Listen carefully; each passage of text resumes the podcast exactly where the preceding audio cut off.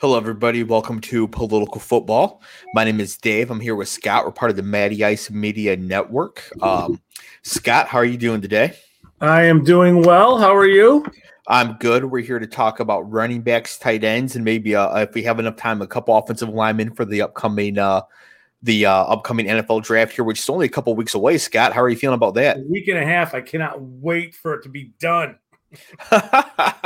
Well, we are once again this year doing a live draft show for day one of the draft.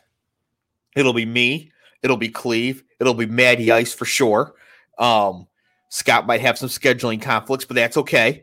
That's how he gets all the big scoops, all the good information for us. So I may have to pop in. You never know. When the Lions trap to number two, and take Brian Branch, he'll pop in. What's that? You broke up. I said when the Lions trade up to number two and take Brian Branch. Yeah, I don't think that's going to happen. But you never know. I don't think it's going to. Things happen. Yeah, I don't think it's going to happen either. One thing I do want to touch on before we get into the other stuff, though, Jalen Hurts got paid. He did. 5 years, $255 million, the highest paid NFL player of all time. $110 million fully guaranteed, $180 million in total guarantees. That is a lot of money, and he definitely deserves it. What do you think of his contract, and what do you think it in relation to Lamar Jackson? Well, it's obvious. It's a ton of money, and he does deserve it. His history, like his path to this point, is just amazing. Yep. I saw a video today of somebody interviewing him. I want to say it was after the national title game where he got benched at halftime. And it's like his everything he is like his football character or his, everything that he is as a person is on display in that interview. He talks about Tua being like a great teammate, and he knew he could do it, and he was super supportive of him coming in at the half, and he knew he was going to make plays and all that stuff. And it's like, that is remarkable composure for a kid, you know? Yes. And then to transfer out of there and go elsewhere and to be a second-round pick and for it to be a pick that I don't care what people tell you today. Most people hated it. They did. Eagles fans hated it because they had Carson Wentz already. And, you know, it was just his path to this point is just – it's remarkable. He sounds like he is the perfect teammate, a great guy. As far as what it means for Lamar, I don't know. Truthfully, I don't know what they've offered Lamar. I don't think it matters, though. I don't think Lamar wants to play there. I just don't. So I'm not sure what they would offer him. I mean, at every – oh, boy. I'd like to welcome a special guest to this week's Political Football. That would be our co-host, Cover Zero, Cleve. Cleve, what's up, man? What's up, man? Forgive the voice. Allergies have been crazy in this area, as you can know. The cars are green. It's been crazy, bro. God, what's going on? It's great to see you there, buddy. Yeah. Sorry, man.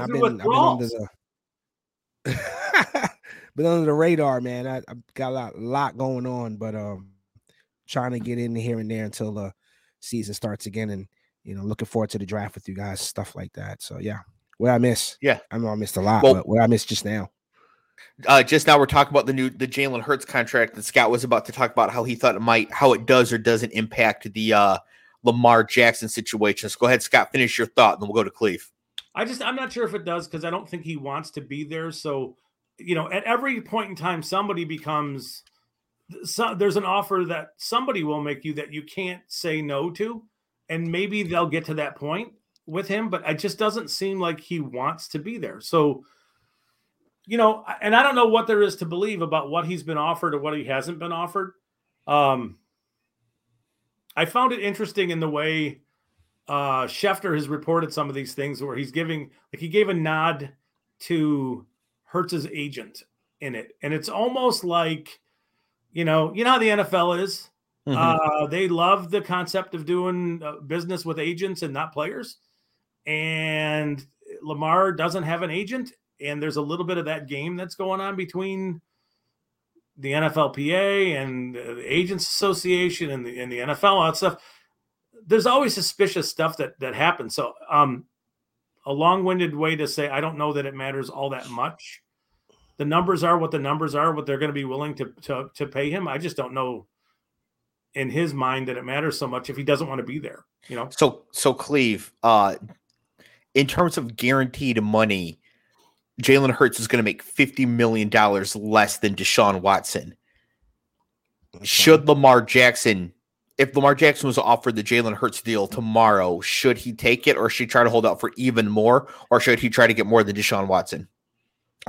After what we saw with Hurts going to the Super Bowl, no, I think Jalen Hurts is a better quarterback. I know you might differ to that.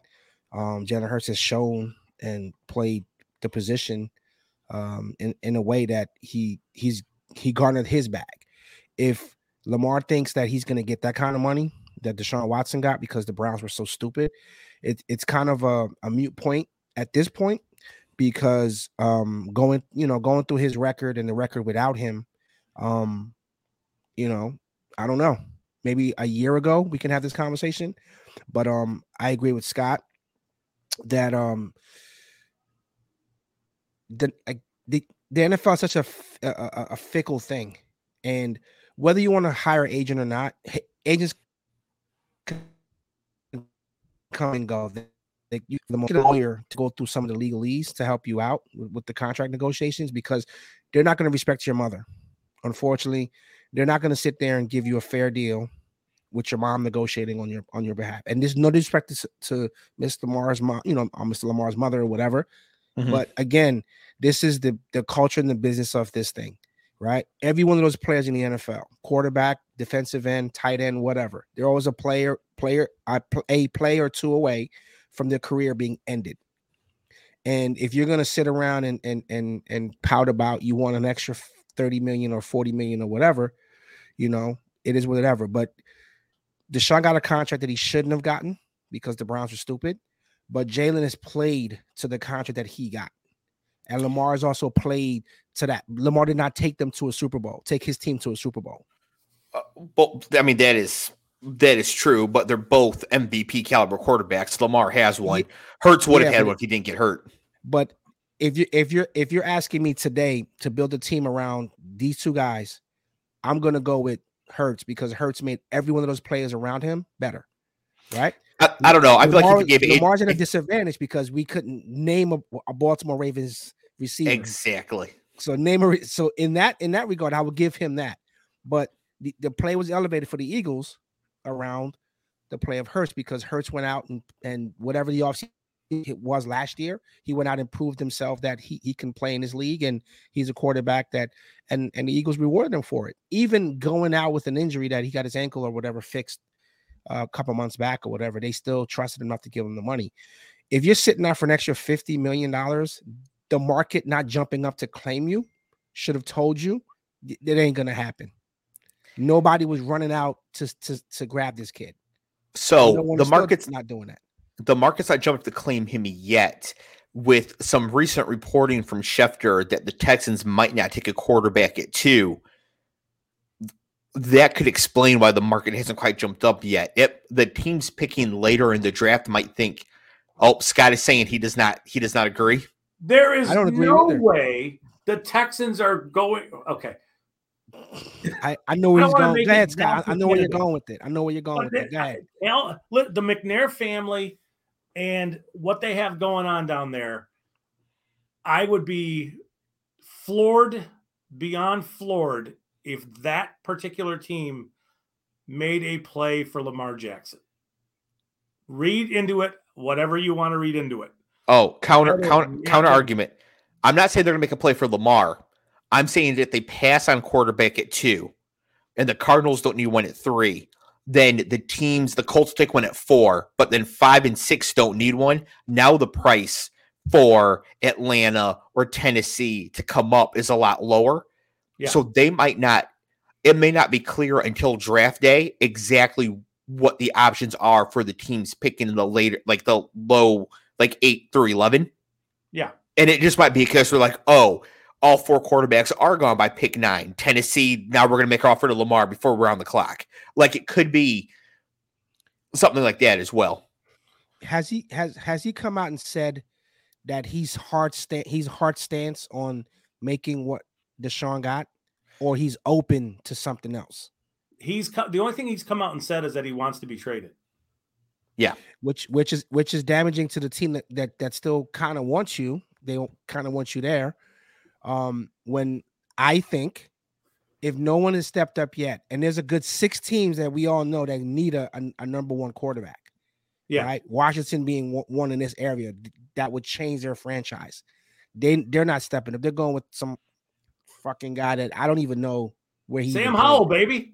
Sam Howell. Yeah, they're going with Sam Howell. So, and again, you know, we need a quarterback. The Jets need a quarterback. I would love to have Lamar. But again, if you're hard stancing on, if you're going to come out and say, hey, I still want to entertain getting close to what Deshaun got, then see ya. But if you're saying, you know what, reevaluated, retooled, way to sit down and negotiate is what it is. But again, by saying you want to trade, I don't know how that's going to play in Baltimore in the front office. Sitting down. The other side of that too is, Dave, I'm not sure that that's, I don't know that is like a pragmatic thing that could happen on draft day. Yeah. Like, hey, we're Tennessee and we're on the clock at 11. Let's give 11 in our first next year and see if Baltimore will take it. They'd have to sign Lamar. And then there's X number of days for the Ravens to then respond to, you know, to match that deal. And if they don't, then they give up 2 first round picks. I mean, wow. Obviously teams can come up with deals and that kind of stuff, but by the structure of, they can just trade him, though. They can just trade him. They can. But right. Because they signed him to that exclusive, non-exclusive tender, whatever it is, the most they can get is 2 first-round picks. They can't get more than that. Yeah. So, to me, that's like a super big discount. You're giving up 2 first-round picks. That's it for Lamar. Yeah. Yes, yeah. You have to pay him. You have to determine, and Cleve's point, I think, is, Cleve, you tell me if I'm wrong, but his point is, who knows what you have to pay him? That's the unclear part. That's why I asked about, did he come out and say, you know what, I'll take, if I can get 20 million less than Deshaun got, I'm good, right? 50 is that's a wide chasm. And again, if I'm sitting in an office as a GM, I'm looking at his last few games. I'm looking at record with and without you, right? What are we talking about here? Because we're getting what Deshaun got for any quarterback right now is off the table. The Browns are stupid, and the Browns really messed up. And I get what you and Matt used to say last season about the market's the market, but he has to be realistic with his career. If he wants to advance his career, he needs to I'm not telling him to take short money. I would never tell someone in a violent sport such as football to take what you can. And I'm not advising that, but I'm saying that he needs to sit down and have a realistic number that someone's going to pay. And to Scott's point, what is a team going to give up to get that? Let's say that a team needed to pay him Jalen Hurts' contract, the exact same contract. Yeah, Dave, would you give up 2 first-round picks to pay Lamar Jackson? Yeah, for Lamar Jackson. Yes. Yeah, I'd give up 2 first-round picks and both of you to get Lamar Jackson on the Lions. But you then have to pay him what Philly just paid Jalen Hurts. Whatever. Correct. It's a no-brainer. Yeah. And see, what scares teams, and this is me saying this, is the style of play. It's different from Hurts. It's different from Kyler. It's different from Russ, right? Lamar's playing like Vic. You know, like it's a reckless run. But if he gets in the open field, he's a nightmare to deal with.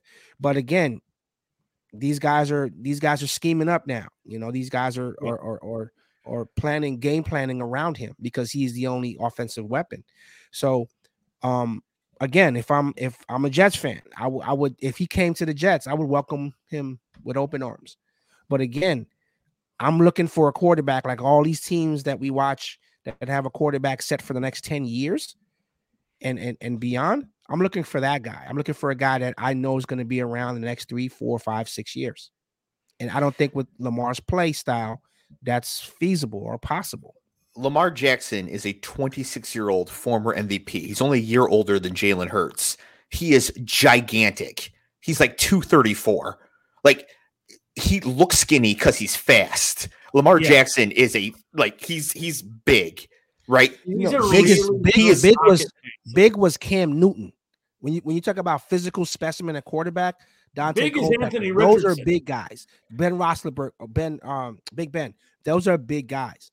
I'm saying that in a league where you and Scott know, with these guys coming out of college, like especially in the SEC, these guys are coming out, 300, 295 pounds off the edge, and Lamar's play style, it's a high risk, high reward thing. And again, most teams are looking for a guy that's at least for the next 5 to 6 years. I don't have to worry about having a quarterback again. Right. Draft. And so they should sign Derek Carr. The team's looking for a high reward should go get Lamar Jackson. He's 45 and 16 as a starter. But that's what I'm saying. But with no wide receivers. It all comes back to what Scott said. What are you going to have to pay? What is his number? Obviously, he's not stupid to come out on TV and says, hey, if I can get, 190 with, 185 guaranteed or whatever, he has to give a number, or he has to indicate that he's coming off of that Deshaun Watson. No one's getting Deshaun Watson. Nobody is.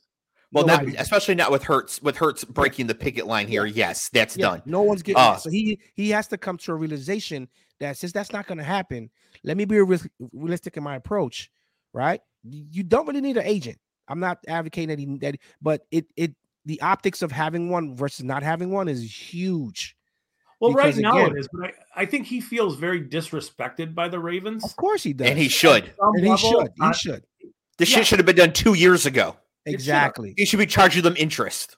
The Jets approach what he's doing.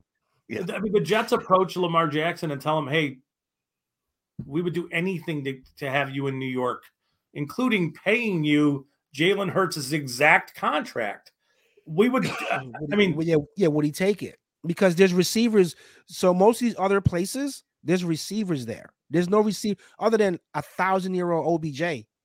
What do you still have? What do you still have to attract him to come back to Baltimore? Really, great Mark Edwards, right? And so that's kind of the point. Lamar Jackson has done this with a very good pass catching tight end, and that's kind of it, right? Amazingly, Jalen Hurts really blew up once they got him AJ Brown. It is amazing how that happens. But he needed AJ Brown. Yes. Yeah.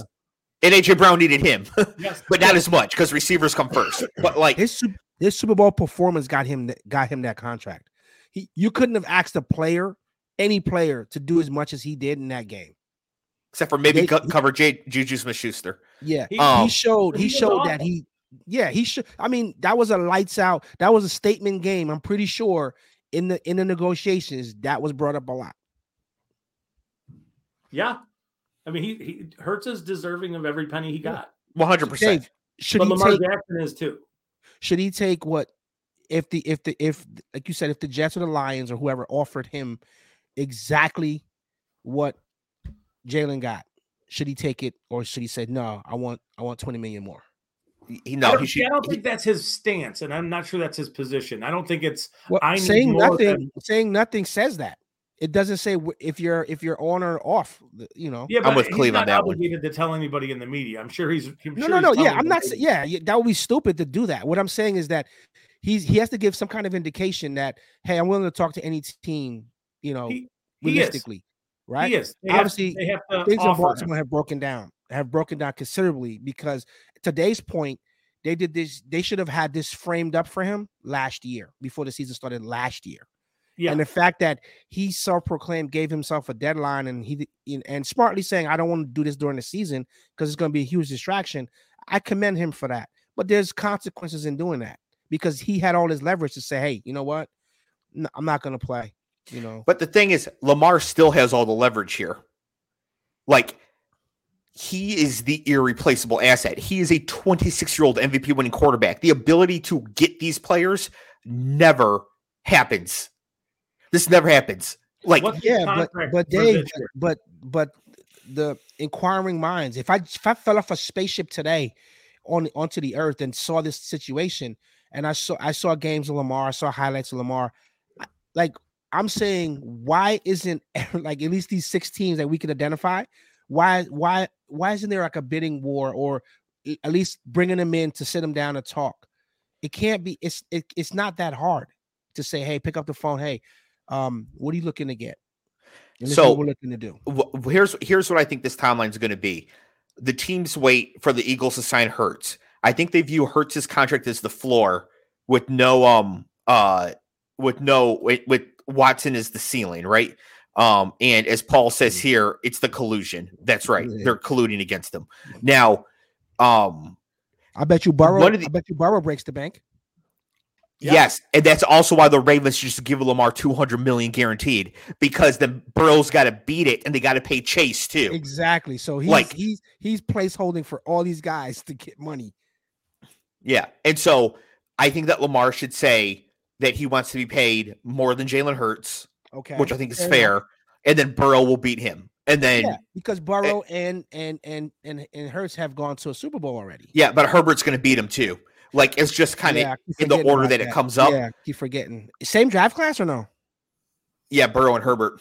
Wow. And Tua. Wow. Yeah. Wow. When can we see the Jared Goff contract? So basically what I'm saying is that they now have an effective floor from which to start the negotiation, which is the Hurts. And I think they can use that as sort of a range. Like, we'll make you the highest paid player ever. He got $180 million guaranteed. We'll give you $190. He got $255. We'll give you $260. Yeah. Right. 5 years. What the no trade? We'll give you the no trade. Like, they have a way to do that. The question is, will the Ravens match it? Because if the Ravens match it, he's got to stay with the Ravens. Yeah. The non-exclusive. What does that look like? Yeah. But what's his contract for this year? This year it's at $32 million. Okay. Yeah. Why? I mean, he's going to make plenty of money this year. I think that he'd be better served not playing this year. I think quarterback's the only position where this is true.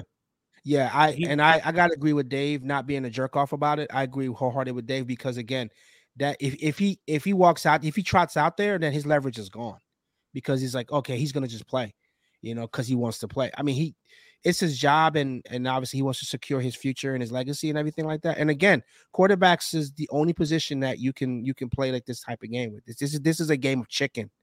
This is a game of chicken, and basically, whoever swerves first loses. And they've already broken things down to this point where he publicly said he wanted to trade. Those words can be pulled back, obviously, but today's point. We can get you higher than this guy, but you're definitely going to be lower than this guy. It ain't going to happen, because again, they've got the other two players that we're talking about have gotten to a Super Bowl and played pretty good. Yeah, and I think too that the Ravens can now point to the Hurts deal and be like, "Look, Jalen Hurts is better than Deshaun Watson too, and this is what it got." Like, see what I mean? So we'll beat that, but you're not getting up to that. Nobody is. It's an outlier, that sort of thing. Like, they can try to point to that. So, all right. So we were ostensibly here to discuss running backs and tight end prospects for the upcoming draft. Cleve, who's your number one tight end prospect on the board? Who's my number one tight end? I have no clue. I've been so disconnected from football, other than getting tidbits and then watching you guys for a little bit and catching the show in the car. I've been non-football for the last 2.5 months. So this will be interesting, Scott. So basically, we get to introduce Cleve. We'll start with the running backs here. So we spent half the show talking about there, and it's his favorite position. So we might not get to tight end today. If we don't, we might try to work him in next week. If not, I'll give him like a one-liner. Maybe we have a Thursday show, a tight end Thursday this week. Whatever. We're getting a lot of players to cover. I mean, it's going to be problematic. That's true. So, Cleve, this year's running back class is weird. There's one who's for sure going in the first round, and then like 10 that could go in the next 3 rounds, in almost not any order. Like 1, 2, and 3 are going to go, I think, in that order. And then after that, it's like all team preference. It's all over the place. That's why my list is 11 people deep, because it could be like, who knows? This is going to be crazy. So number one, and the player I think we need to spend the least amount of time on, honestly, is Bijan Robinson. Scott, give me a quick 20 to 30 seconds. Why is Bijan Robinson a lock to go in the first round this year? I mean, he should be a lock to go in the first round, but I don't know if he is. NFL people have lost their minds to this position, especially when we're talking about a player like this. This is not, to me, this is a better player than Saquon Barkley. This is a better player than Christian McCaffrey coming out. Wow. I know. He is. That I agree with. He is a dynamic. Is he a Swiss Army knife? He is a Barry Sanders-like prospect. So he has some wiggle, as Dave likes to say. He has some incredible wiggle. But and he is so hard to bring down because of his contact balance and the way he runs with his knee bend and his ankle flexibility and all that stuff.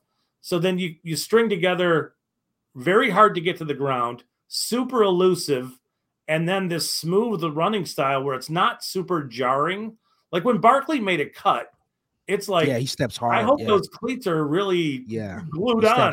He plants hard, dude. Hard plants. He does. So there's a lot of force with Barkley and the way he cuts. Bijan's not like that. It's just smooth and fluid and where to go. Dickerson. And he came out the other end of the tunnel. And then he's fast enough to run away from everybody. So, definitely not Dickerson. Dickerson is upright runner, much more straight line speed and much faster. So Bijan Robinson from the University of Texas, we should point out, 5'11", 215, runs a 4.4, 640. Saquon Barkley is a little bit taller, 20 pounds heavier and faster. They both have great wiggle. The difference is that I think Bijan Robinson is actually even better in the passing game. And it's not like Saquon is a slouch there. Cleve, here's how I would describe Bijan Robinson. So Debo Samuel is a wide receiver that can get carries and is really good at it. Bijan's the opposite. He's Debo, but if he was a running back primarily, who could then go out and play wide. But I think Debo and Bijan are very similar, like in how they move and they're shaking and all that. So that's a great way to put it, Dave, because I think Bijan could play as a slot receiver and be electric there. He plays an outside receiver. He's 215. But his ability to move. Yeah. Like he does really rare things. I didn't really think about him and Debo together, but that's a really interesting way to look at it. Yeah. When they line up Debo in the backfield and give him carries and that kind of stuff, it's kind of what it looks like. Yep. It's so just, he's much more effective setting up blockers, altering his stride length, making it so that defenders can't hit him square. He's just you can't say enough. We can move on. So the long and short of Bijan Robinson, Khalif, is that he's awesome. And he's been awesome. He was awesome in high school. He's awesome 3 years in college. He's awesome. He's going to be awesome in the NFL. Like, this is just a good pick. Now, Khalif, this will make you happy. I put in Bijan Robinson to compare to Breece Hall for their RAS score, the relative athletic score. It's on a scale out of 10. Bijan is a 9.85, which is insane. Yeah. Breece Hall is a 9.97.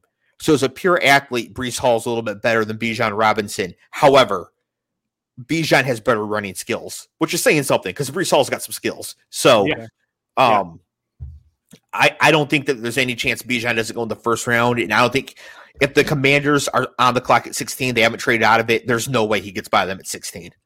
Mm. Like, we have Sam Howell. What are we going to do? We're going to give to Bijan Robinson 25 times a game. I'm Ron Rivera.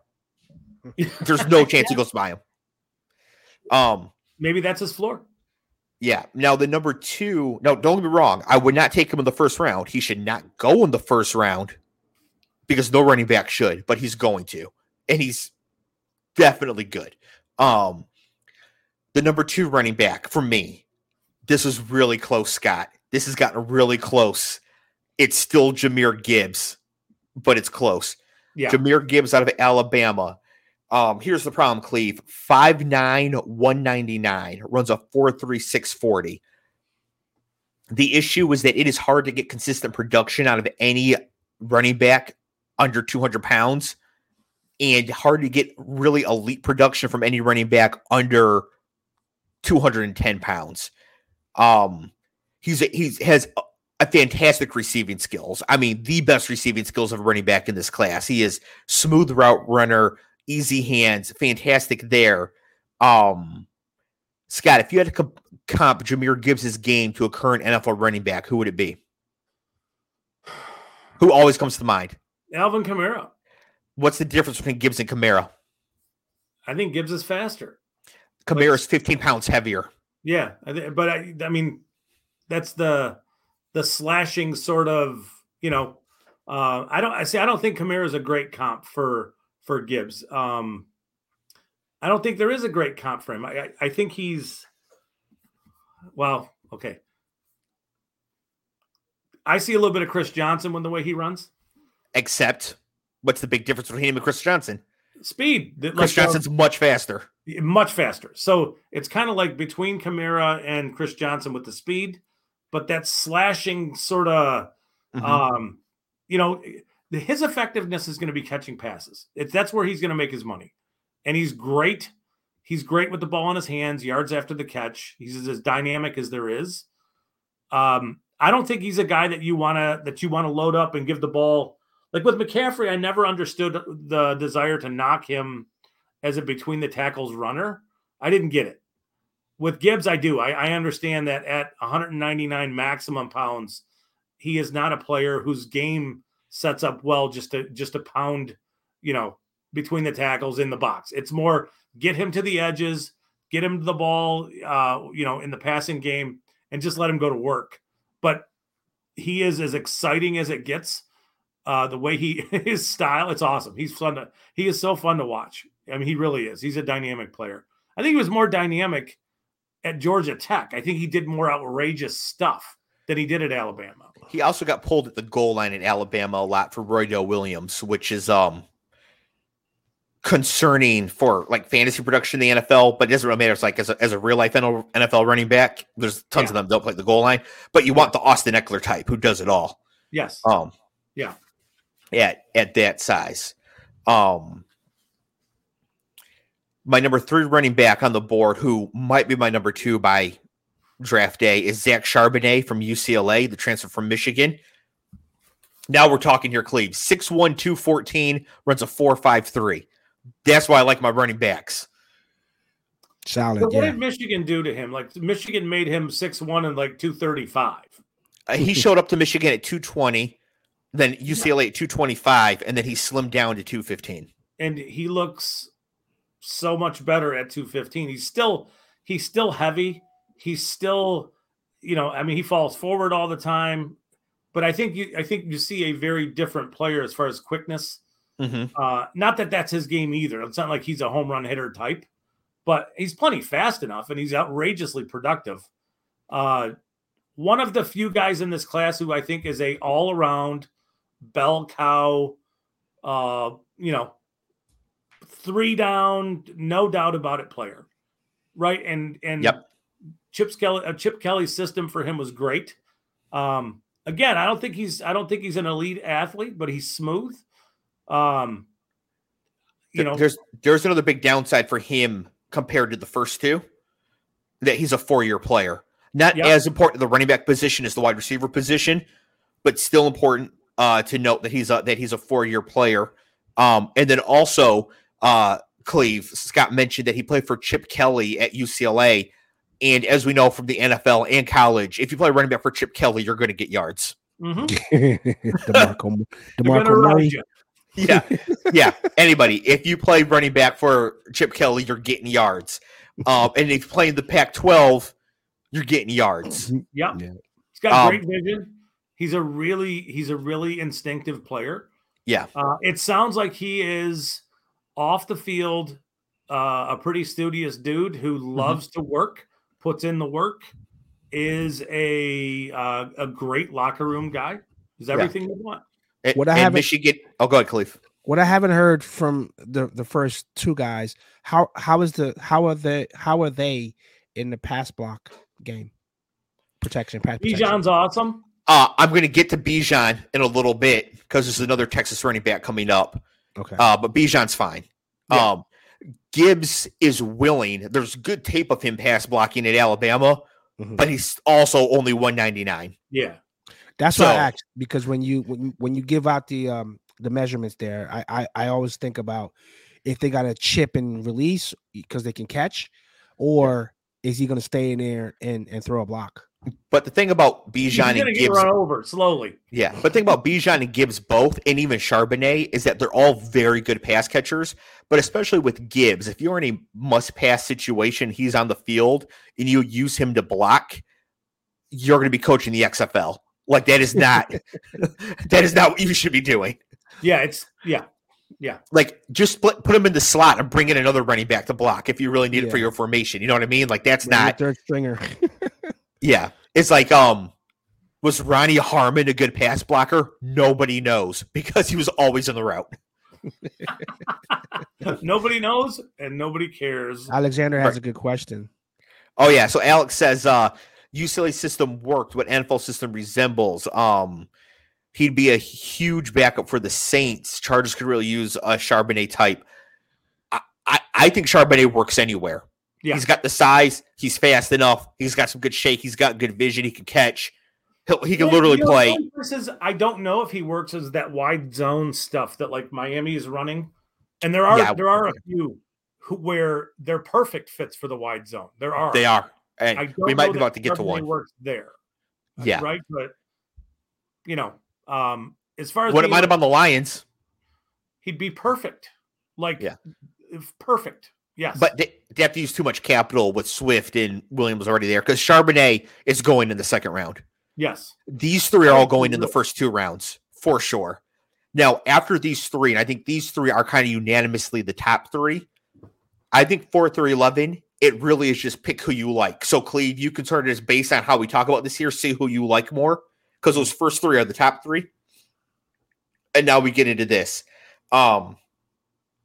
Scott, my number 4 is Israel Abanikanda. I kind of knew you would go there. That's a real person? That is a real person. Cleve, you better get used to that name because we're talking about a home run hitter. Yes, Izzy Abanikanda out of Pitt. 5'10", 216, runs a 4.41 40. Again, 5'10", 216. Charbonnet, 6'1", 214, runs a 4.53. This kid can go at that size. I did a RAS comparison of Gibbs to Kamara. Gibbs is an 8.06. Kamara is an 8.45.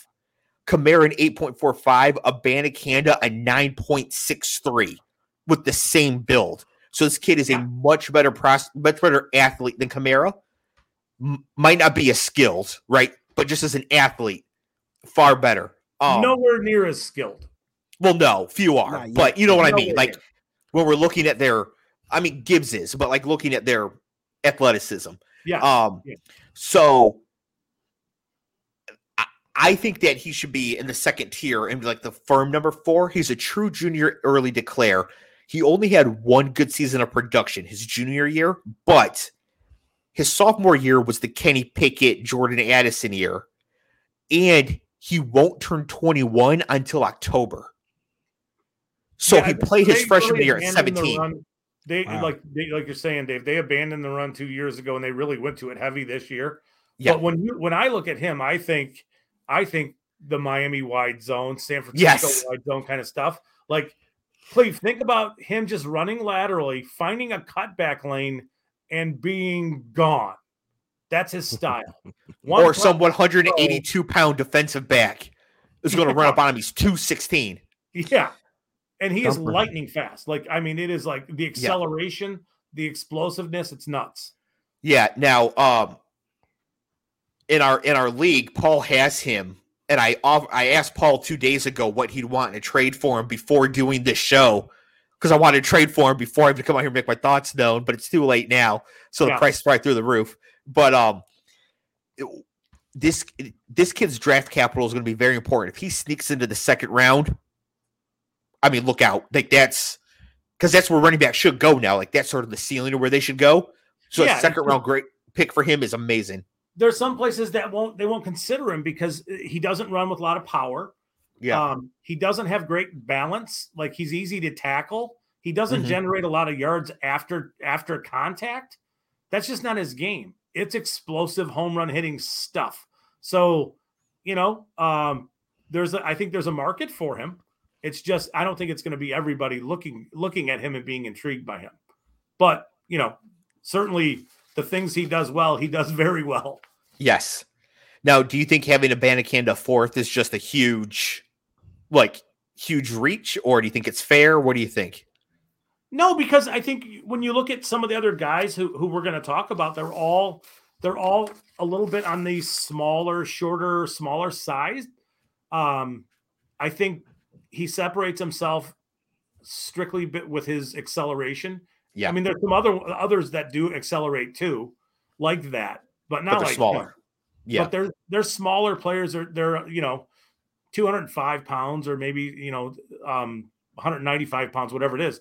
It's just, I do think he separates himself. I think when you look at I'm assuming we're going to get the Tyjae Spears, mm-hmm. Similar, but I would have no issues with somebody, looking at him and thinking, all right, he needs to be a part of a committee. We'll get there, Alex. He needs to be, part of a group, a collective effort. He is not a full workload guy. But what he does well, as a home run hitter, he's yeah. I'm hugely excited for him, and really hoping that he gets second round capital, because he deserves a real opportunity. My fifth player is also a real person, Cleve. His name is Tank Bigsby. Wow. Yep. Somebody on Twitter, I can't remember who it was. It might have been Scott Barrett, said that Tank Bigsby is going up boards because of his awesome name. And if his name was Big Tanksby, he'd be the first overall pick. Yeah. Sounds like a Marvel villain. Well, what is he, like 5'11 and a half and like 210 range? Yeah, 6 foot 210. Yeah, so there's your prototype NFL running back, right? A little lighter than Abanikanda, just yeah. Than who? Whatever. Yeah. That's what I'm saying. Is it a real person? Is it abracadabra? Yeah. I made a magic trick. Whatever. I can't pronounce names. I'm never going to get it right. Wow. I love that. I missed that, Scott. Thank you. Tank Bigsby. Yeah. Tank Bigsby. Strong all-around running back who broke out as a true freshman and had 30 receptions his junior year. Played in the SEC. I think it was a worthwhile pick on day two. One thing I didn't realize until I started looking at this process, Auburn's offensive line last year was atrocious. Cleve, I would rather have Rutgers offensive line. It was that bad. That's not good. That's not good. Yes, it was like the quintessential. He gets the ball and he has three guys on him because the quarterback was a running threat but couldn't throw the ball. They're trying to get the coach fired all season. It was a disaster down there.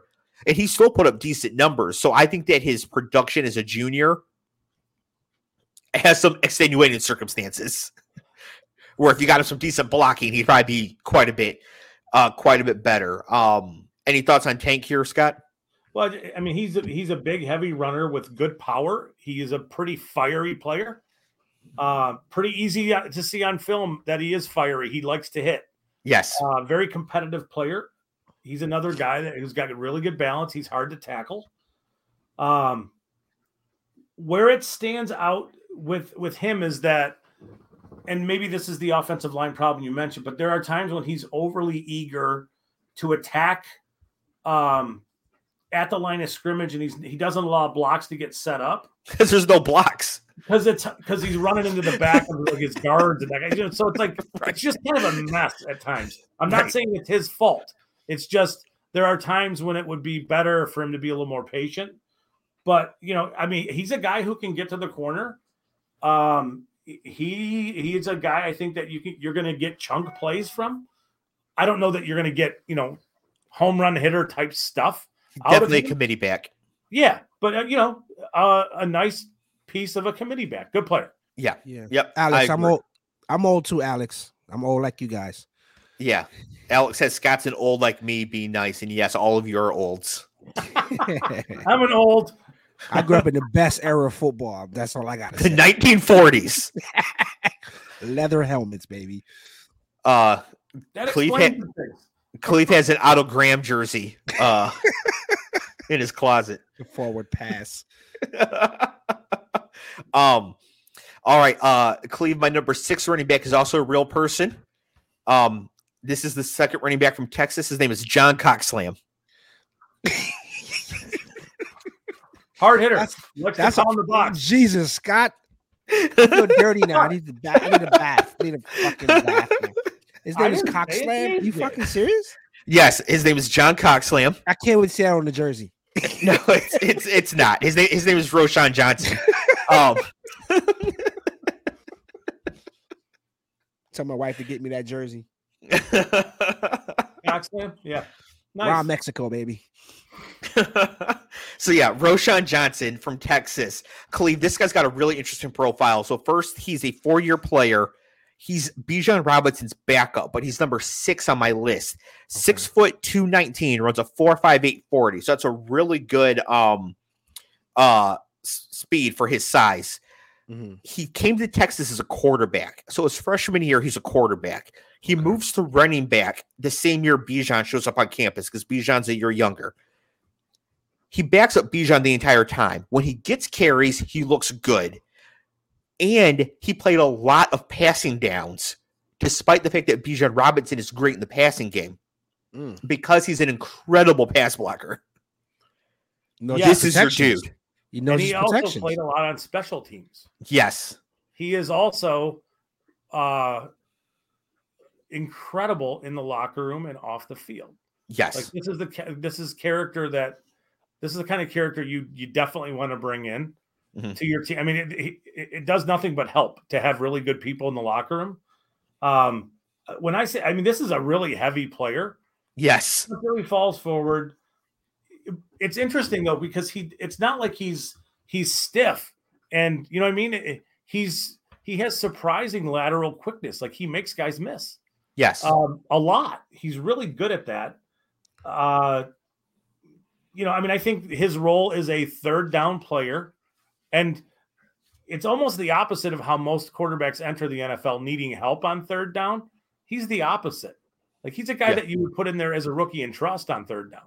Yes. He can catch. He can, you know, he can do all. He's a very valuable player. And a very intriguing player, depending on where he ends up. He could be very productive in the NFL. Yeah. Go ahead, Khalif. Other than the, I didn't watch, this is the first year I didn't catch any of the combine, fortunately. Did, do his drills, did he look good?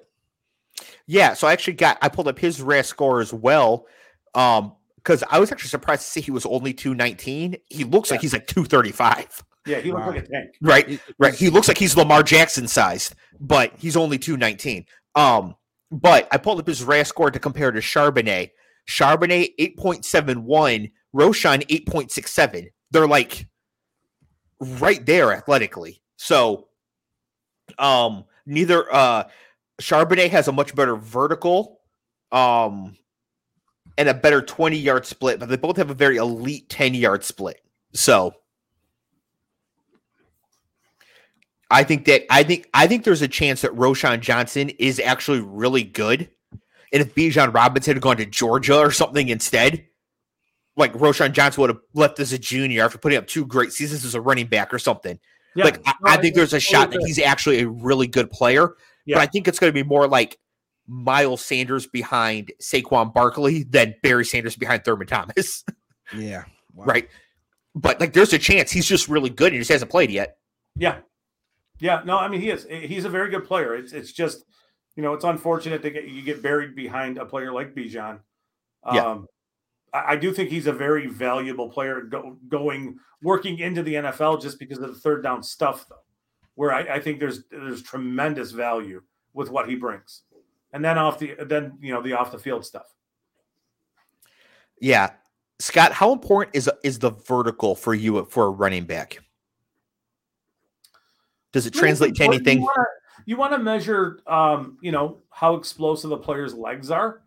I wouldn't take a player who looks super quick and, you know, great on film and the way they move and downgrade them all that much. I don't know that I downgrade a player for a bad vertical, but if you're looking at, you know, at film and you see like a player who just can't run away from a defense, or a player who tends to not be able to like accelerate quickly Like I think Leonard Fournette in this situation where Leonard Fournette needed like a runway to get up to speed. Yes, he did.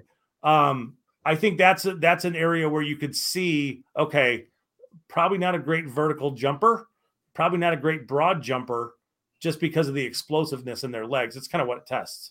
Yeah. And so the reason I bring it up is that my number 7 running back, Chase Brown out of Illinois, 5'10", 209, ran a 4.43 at the combine with a 40-inch vertical. This at 5'10", he can dunk between his legs with a 40-inch vertical. Like, that's what we're talking about here. Like, he can do the Vince Carter at 5'10". With that sort of get up. That's jumping out of the gym. Khalif, he was a 5-year college player. He is only 22. When did he go to college? 14? Right, exactly. Yeah, he's he is. Like, I remember Chase Brown at Western Michigan when Michigan played Western Michigan, and I think Wilton Spate started that game. Like, it was a long time ago. Wow. And somehow he's still just coming out now, but very productive in college. Definitely Illinois' best player while he was there.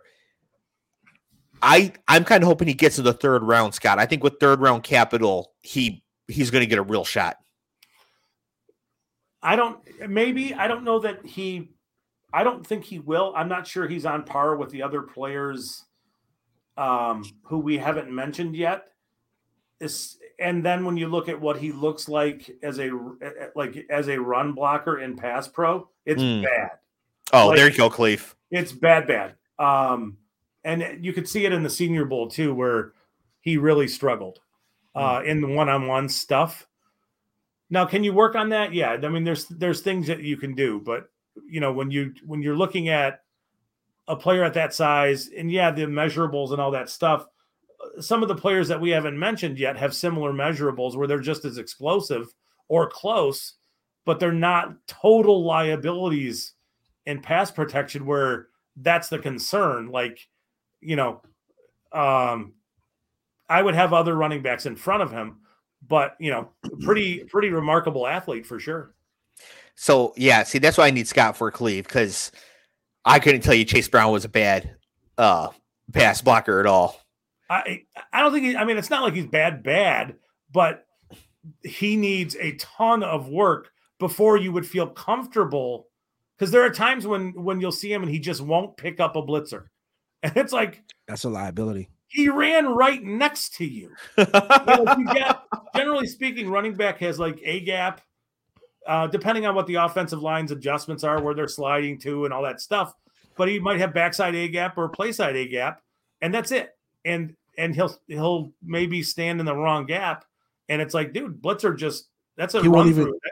He won't even chip the guy? No. Because he's there, right? He does it. He's not processing the play, I guess. Yeah. Wow. I guess that's a bit of a problem. I have to slide him down the list. Anyways, he's my most owned running back in pre-draft best ball. So, whoops. He's explosive. There's things that he does very well. It's just the liability with him is a bigger problem for him than it is for others in this class. Okay, well that's good to know. My number 8 running back is Tyjae Spears. That's a real person, Cleve. Out of Tulane, which is a real school. Wow, Jesus! I'm glad I'm back. Did you miss it? In a month. 5'10", 201, runs a 4.47 40. This player's purely college production. I didn't think he was that great of an athlete when he tested, but he was unstoppable at Tulane. And Cleve, he murdered USC in the Cotton Bowl. He had 17 carries. How many yards and touchdowns do you think he had against USC? 17 carries, 189 yards, 205 yards, and 4 touchdowns. In a win, he was Polkai. He was the best player around the field, and the field that USC's quarterback won the Heisman Trophy. Damn, yes, that's something. So he's electric. Yes, his cuts, the precision in the way he cuts, the acceleration out of those cuts, the elusiveness through contact. He is the prototype. I've said it a few times, when you alter your stride and then defender who's got you squared up can't hit you square. He does that stuff all the time. And then it's like, I'm hitting top speed like right now, and he runs away from everybody. And it's just, he is, I would take him over Brown, and I wouldn't even blink, just because I think he gives you all the stuff Brown does, plus more, right? So yeah, go ahead, Cleve, go. You're good. Yeah, let me ask both of you guys. So we're talking running backs, obviously. Yeah. What do you, if you have to pick three attributes that you have to have in a guy, what would they be? You have to weigh over 210 pounds. You have to have a speed score over 90, and you have to be able to catch passes. The speed score is flat out speed, or what is that? Adjusted for weight. Adjusted for weight. Okay. Right. So like one of the best speed scores ever is Saquon. He ran a 4.39 at 233 pounds. Yeah. Right. Yeah. I just hate the way he runs. He's a very how did Gruden say it? He's a violent runner. Yes. Violent runner. Whatever. Well, he's huge. Yeah, yes. So, but those are the three things for me, Scott. Over 210 pounds, speed score over 90. So the bigger you are, the slower you can be. But if you're going to be tiny, you better be Chris Johnson. You got to be able to catch passes. You can't have stone hands. I would say that's I would say that contact balance is probably number one. Yeah. The ability to make defenders miss is, I guess I would say, is part of having good contact balance, but that is a huge component of what the running backs that are effective today are players who can generate yards after they're touched. Mm-hmm. It's a big deal. Like the balance, the ability to extend plays, and then I think it's, yes, catching passes is a huge component of things, but you also need to be, reliable in pass pro. It can't be one of those things where every time a player's in the backfield, it's a run because, or if he goes in motion or whatever it is, you kind of know they're throwing the ball to him. Otherwise, why are they bringing him in the game? Yeah. So, I get it, Dave. I know what you're talking about. I think that there are some film traits that like the contact balance. Think of all the really good running backs in the NFL right now. Mm-hmm. And think about how hard they are to tackle.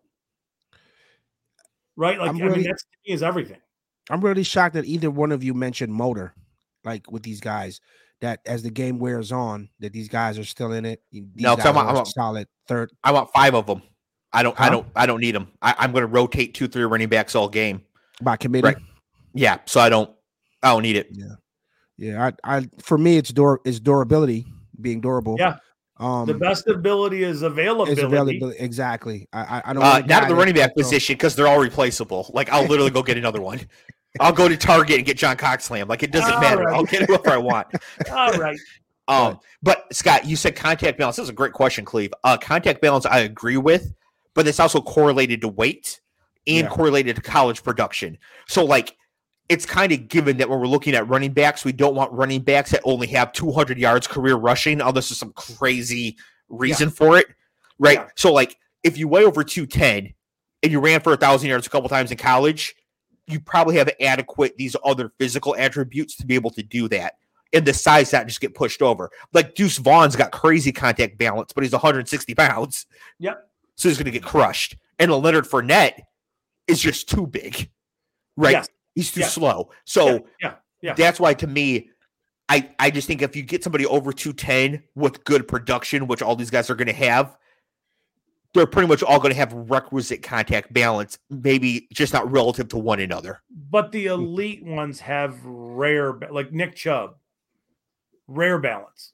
Cannot tackle him, right? You just can't. I remember. That's where I think Bijan stands out. I remember, like, thinking about this question. I remember Bettis in college. Jerome Bettis in college when he was at Notre Dame. Like, he was – what happened? It's right for running backs. Well, it's actually we actually go to Target. We actually go outside of Target and pick a guy up. Costco. Running backs are the most Costco thing, though. I don't know if they're any good, but I got a lot of them. They come with the pizza. They come with a box of pizza. Are those cheesesteaks any good? I don't know, but there's 4,000 of them. And they all weigh 210, and they all ran for 1,000 yards as a junior. I'll take them. Can you bring it back? Bring the receipt. Just bring the fucking receipt with you. Yeah. Change it out. That's funny. Yes. Okay, there's at least there's only three more here to get through. Two we have to, and one I want to.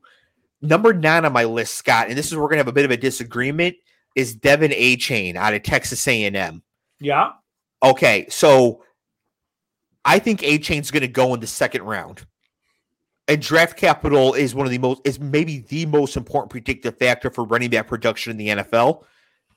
And I still think he's this low. He is 5'9", 188. Uh-huh.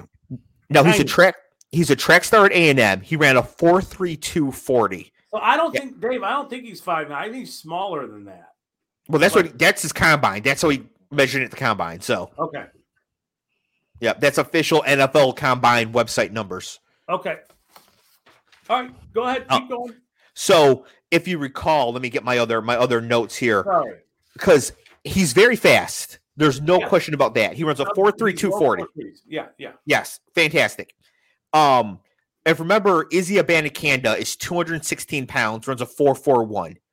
When I compared athletically Abanikanda to Kamara, Abanikanda a 9.63, Kamara an 8.45. A Chain is a 5.73. Damn. He is not an elite athlete. He is only fast.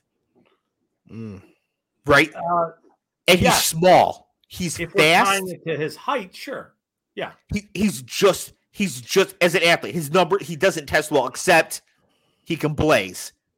But he's so small. Like, why would you not take the better athlete who's 30 pounds heavier but runs a 4.41 instead of a 4.32. Like, to me, there's no comparison. Abanikanda is a far superior prospect to AJ.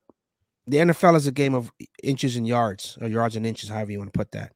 And your ability to get to the next yard, that speed in the 40 actually counts for that. So, Dave, what you're talking about with the vertical stuff with him is very present in his game. Right? I don't have his relative athletic score stuff in front of me. I don't know if you can get it for A Chain. Yeah. Yeah. It's 5.73.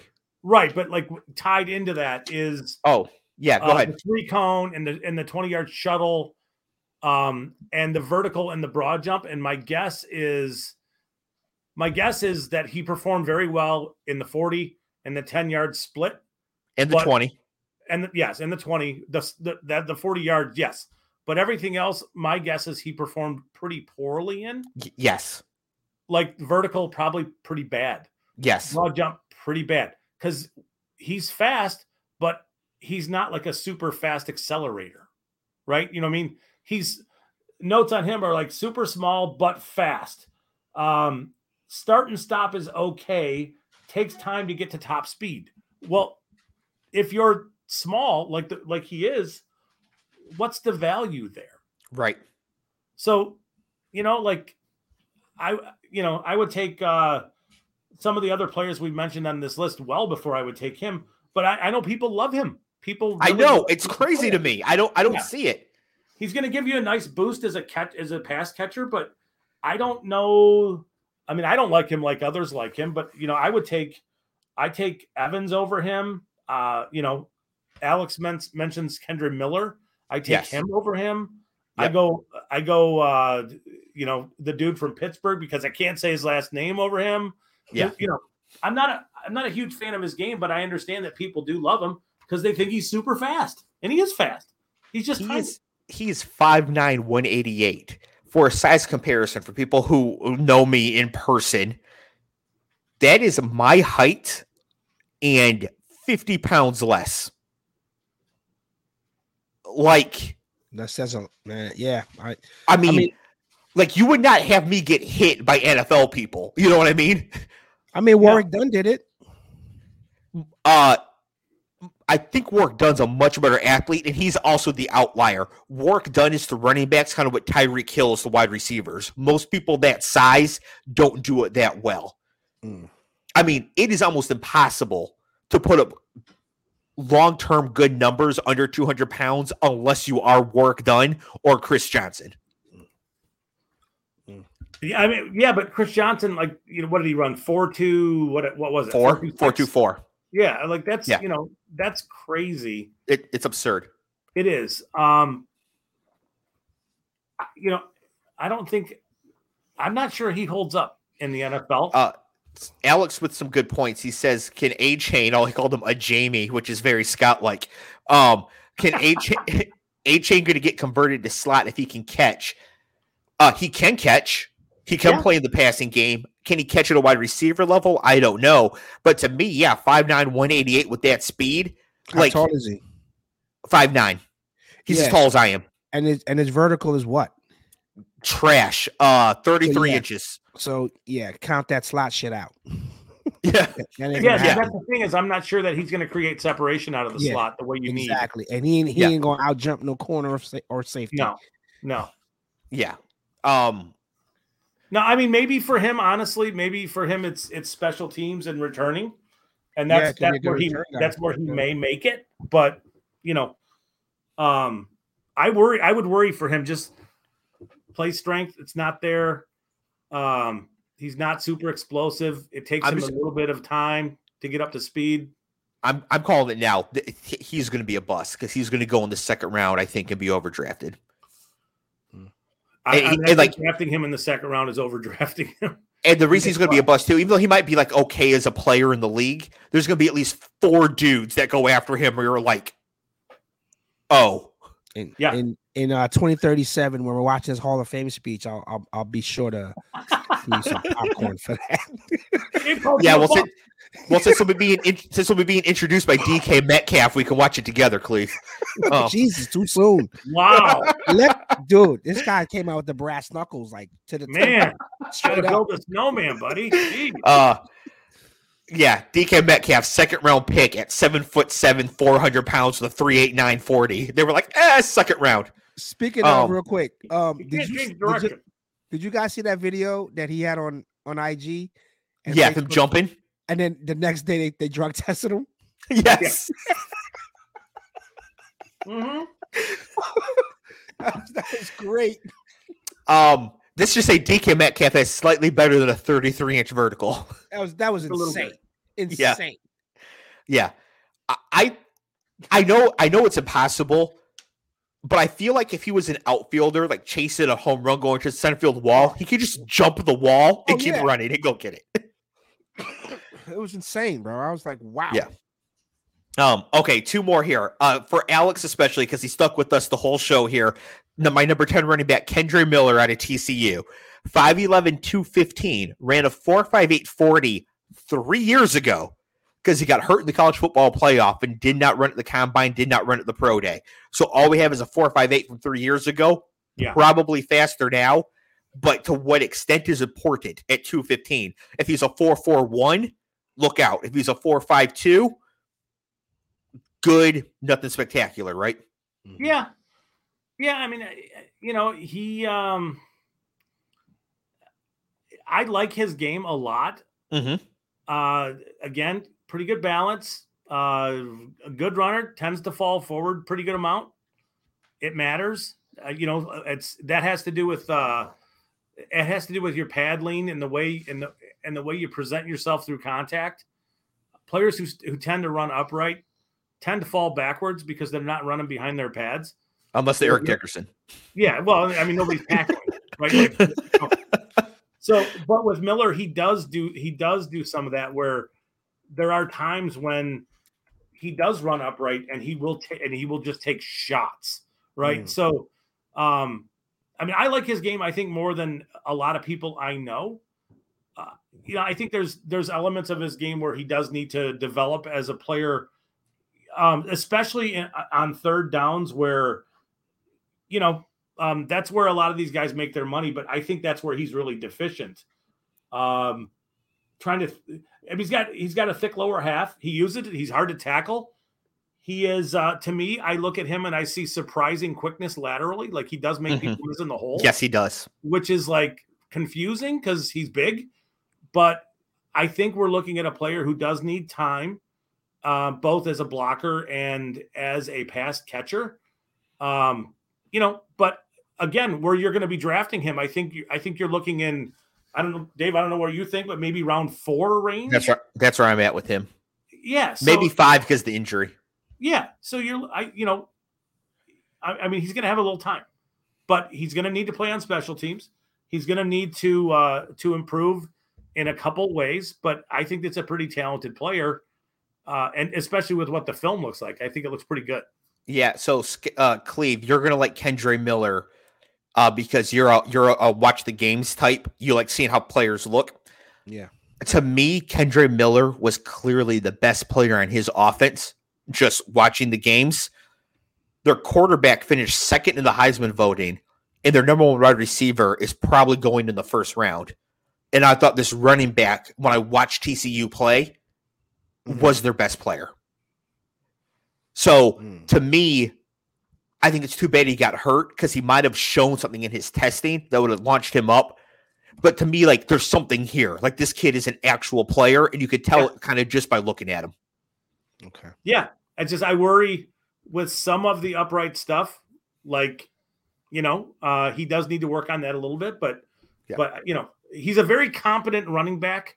Again, I think he needs to be part of a committee. He's not a full workload guy, but I think this is a player who you draft in round 4, and you feel pretty comfortable that he can get the job done for us for what we're asking him to do, which is early would be just take carries away from our number 1. Yep. Before we get to the last guy, any of these guys got ball security issues? Bijan Robinson fumbles a little bit. I tend to think that fumbles are by and large random, and unless there's an obviously huge problem, it's mostly just variance. Unless you're Blair Thomas. Right. Blair Thomas has no hands, so he would fumble a lot. But generally speaking, no running back fumbles so much that you can be like, it's definitely this person's fault, and not like he took 2 helmets to run on the ball twice in a row. So yeah, I don't really look at that too much. Scott, is there anybody besides Bijan? Does Bijan really have a fumbling problem, or does he get 8,000 carries? No, he's fumbled 6 times. Right, on 8,000 carries. Whatever number it is. I'm sure a lot of these guys have ball security stuff. I don't think Roschon Johnson fumbles. I think he might have one or two. On 42 carries because Bijan got all the carries. It's true. Yeah. That's what I mean. Like, as a rate, like, yes, running backs who get more carries will fumble more because they're getting more carries. I think it's just too random of an event.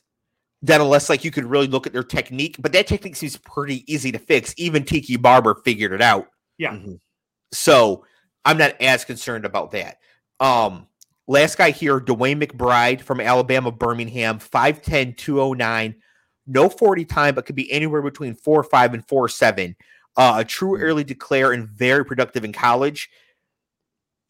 I really like this guy, even though he does not catch passes, but nobody's going to ask him to. Cleve, he caught 5 passes, I think, his entire college career. Wow. He needs a lot of work there. But if you're not asking him to do those things. Yeah. Right? Yeah. And I think it's a first 2 down grinder guy. Yeah. This is the guy the Chargers need. I think Debo Beckler. I think with CMC's emergence in the league, it's kind of become a staple diet that you get a guy that can be Swiss Army knife or at least catch out of the backfield. Back in the day, we had a couple of guys, Marshall Faulk, Roger Craig, a couple of guys. But now they're asking running backs, hey, chip here, get into the flat, look for the ball. Possibly. Yes, but now those guys all go high. The 3 best pass catchers, in my opinion, in this class are Bijan Robinson, Jahmyr Gibbs, and Zach Charbonnet. Okay. And they're the top 3. Yeah. Right. And there's a reason why those guys are going to get drafted early. It's because of that. Right, if Bijan couldn't catch, he wouldn't be in the first round. That's such a good runner. like a dinner thing. Bijan, Charbonnet. I think you want to have dinner. That's a good point. Yes, can I have the Bijan medium rare with the Zach Charbonnet? Thank you. There you go. So yeah, I like McBride, even though he's going to be a later round pick. So I like him for where he's going to get picked. He should not go in the second round. If he does, I won't like him anymore. But it's like a sixth round pick. I like him. Yeah, fourth, fifth, whatever. I mean, he's wait a minute. He's short. Are you projecting enough to do it? Are you projecting? I'm sorry, Scott. No, you're good. Are you projecting anybody? Because I think you said earlier that you were saying that only one of these guys can go in the first round. Are you projecting any two running backs in the first round? Or the line right now is 1.5 to bet it because Bijan's going in the first. There's some talk that the really good teams with good quarterbacks might like Gibbs because he's so good at pass catching, like Kansas City. Mm-hmm. I just don't think that you can take a running back under 200 pounds in the first round anymore. I agree with that. Yeah, I agree. And then Charbonnet's not going to get there. So to me, no, I think only Bijan's going in the first round, but he's going in the first round for sure. And then Gibbs is the only one that to me has an outside shot. I got a question for Scott. Scouting wise, is there anything that could pop up between now and the draft, like on someone's medical or anything, or all that stuff is in already? It's good. It's locked away. We're good on who we're talking to. We did all our character stuff already. Is everything done now, or they're still doing background checks on some of these guys? They're still digging out medical records. Everything is done. Unless something crazy happens between say now, like there's another good running back who hasn't tested. It's Sean Tucker from Syracuse. Okay. He finally got medically cleared. I know you don't like him, Dave, but he's working out on Monday. And so like his little pro day workout is going to be Monday. So that's kind of like where we get information for what he is. Last minute stuff. Okay. Generally speaking, if somebody gets hurt between now and the draft, that's new information. But at this point in time, everything should be, everything is known. The medicals are the medicals. Do these guys take time off training up until, like they're not going to go work out at the local, whatever goals gym and stuff like that? It's gotten really out of hand with the combine stuff. So the season ends and they stop playing football and they go into combine training mode. That's correct. It. Yeah. They don't play football for like 2 months. Correct. Month and a half, whatever it is. I just always think about a guy doing something stupid, like just going to a gym and they're doing box jumps or whatever. Like, just chill for 2 weeks. Get to the draft. Yeah. Get your, get to training camp. Like, just be easy. I mean, and I'm sure that there are players who have injured themselves between the all right, button it up, and we know everything we need to know on these guys. And now all right, dude tore his ACL doing something crazy. But I mean, I think it's all the hay is in the barn, so to speak, on all this stuff. I love that. All right. Sorry, there's only one tight end I want to tell Cleve about. Scott, you know who it is. I hope it's Darnell Washington. Also my number one tight end, Darnell Washington, who might even go in the first round. Cleve, this guy is an absolute unit. All right. Darnell Washington is incredible. He's the backup tight end on Georgia because he's got a player a year younger who is going to be the tight end one next year in Brock Bowers. Darnell Washington is 6'7", 264 pounds, runs a 4.64 40. Yeah, tell him his 3-cone time.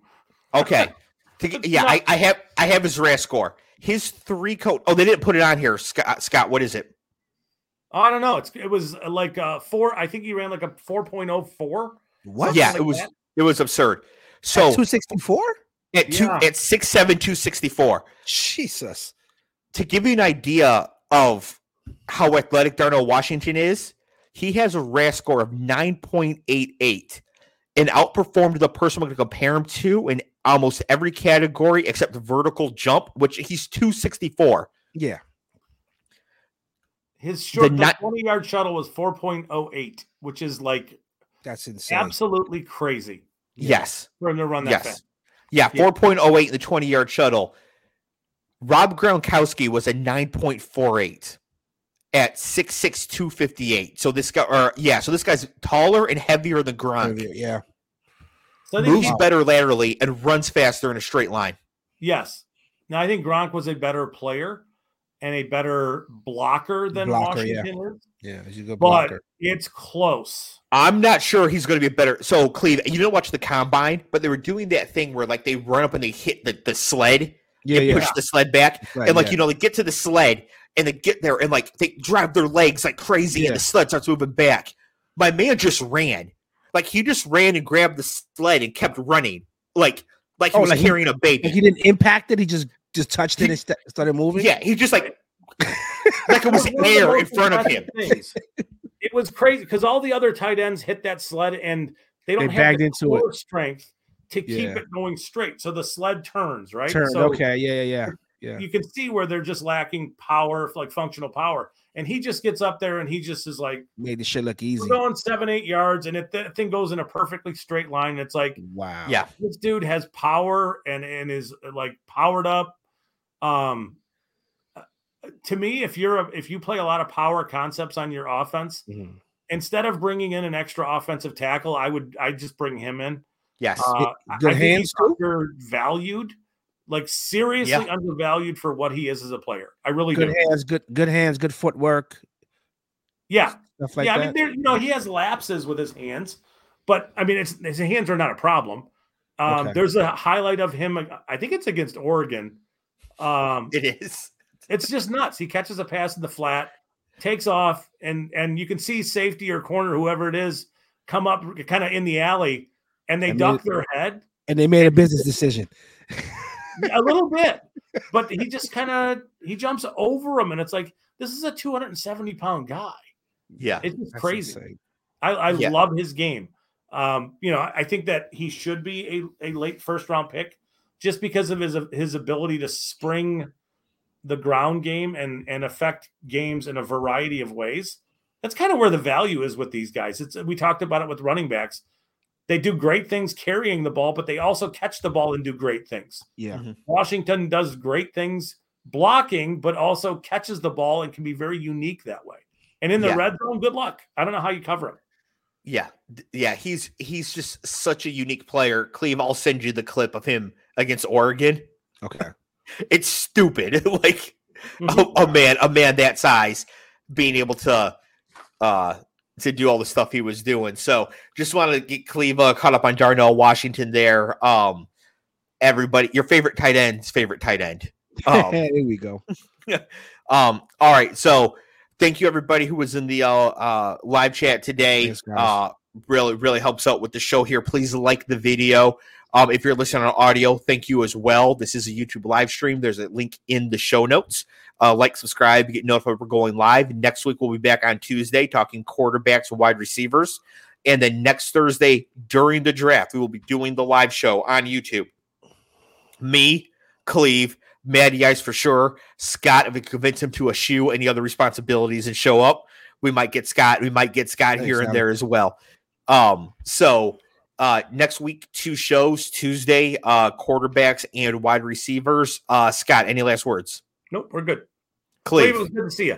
Yeah, it's good to be seen. I miss you guys, obviously. Like I said, I'm taking the opportunity to catch up on a lot of things that I got to do. I'm that guy that procrastinates on certain things, and then they catch up to me, and then I get mad at myself later. So we'll keep doing your thing. Well, good. And yes, as always, we are part of the Matty Ice Media Network. Go to mattyIcemedia.com, find a bunch of other great podcasts. And we have merch for Political Football as well. So if you want to get some merch for the show, you can find it there as well. And we will see everybody next week. Peace. All right.